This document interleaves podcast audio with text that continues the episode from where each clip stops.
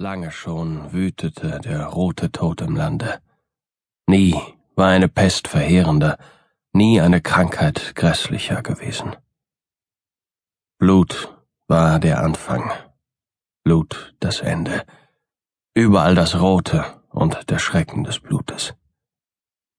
Mit stechenden Schmerzen und Schwindelanfällen setzte es ein, dann quoll Blut aus allen Poren, und das war der Beginn der Auflösung.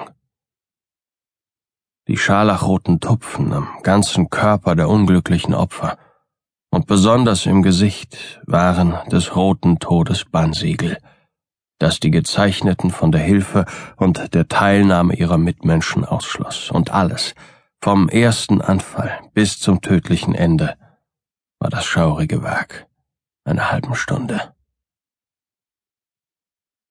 Prinz Prospero aber war fröhlich und unerschrocken und weise.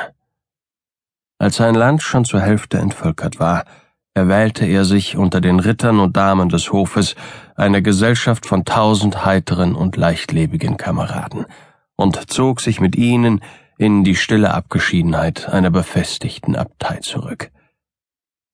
Das war ein ausgedehnter, prächtiger Bau, eine Schöpfung nach des Prinzen eigenem, exzentrischen, aber vornehmen Geschmack. Eine hohe, mächtige Mauer, die eiserne Tore hatte, umschlossen das Ganze. Nachdem die Höflingsschar dort eingezogen war, brachten die Ritter Schmelzöfen und schwere Hämmer herbei und schmiedeten die Riegel der Tore fest.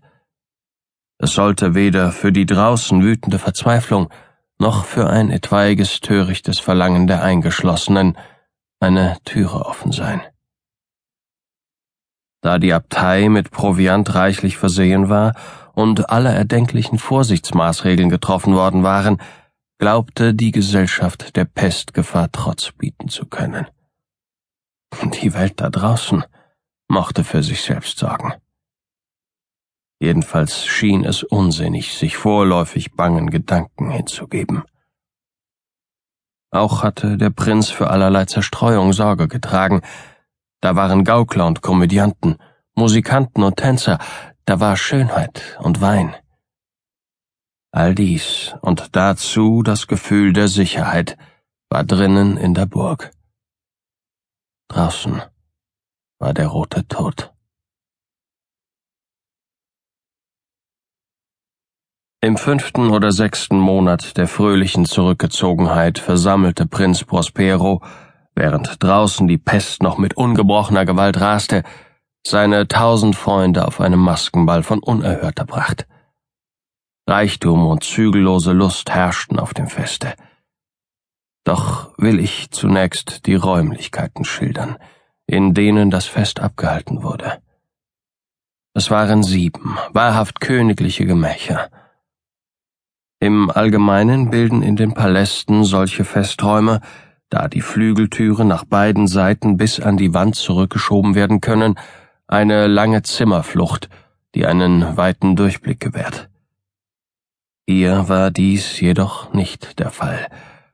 Des Prinzen Vorliebe für alles Absonderliche hatte die Gemächer vielmehr so aneinander gegliedert, dass man von jedem Punkte immer nur einen Saal zu überschauen vermochte.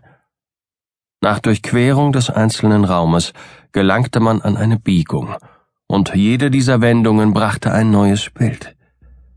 In der Mitte jeder Seitenwand befand sich ein hohes, schmales gotisches Fenster, hinter dem eine enge Galerie den Windungen der Zimmerreihe folgte. Die Fenster bestanden aus Glasmosaik, dessen Tönung immer mit der vorherrschenden Farbe des Raumes übereinstimmte.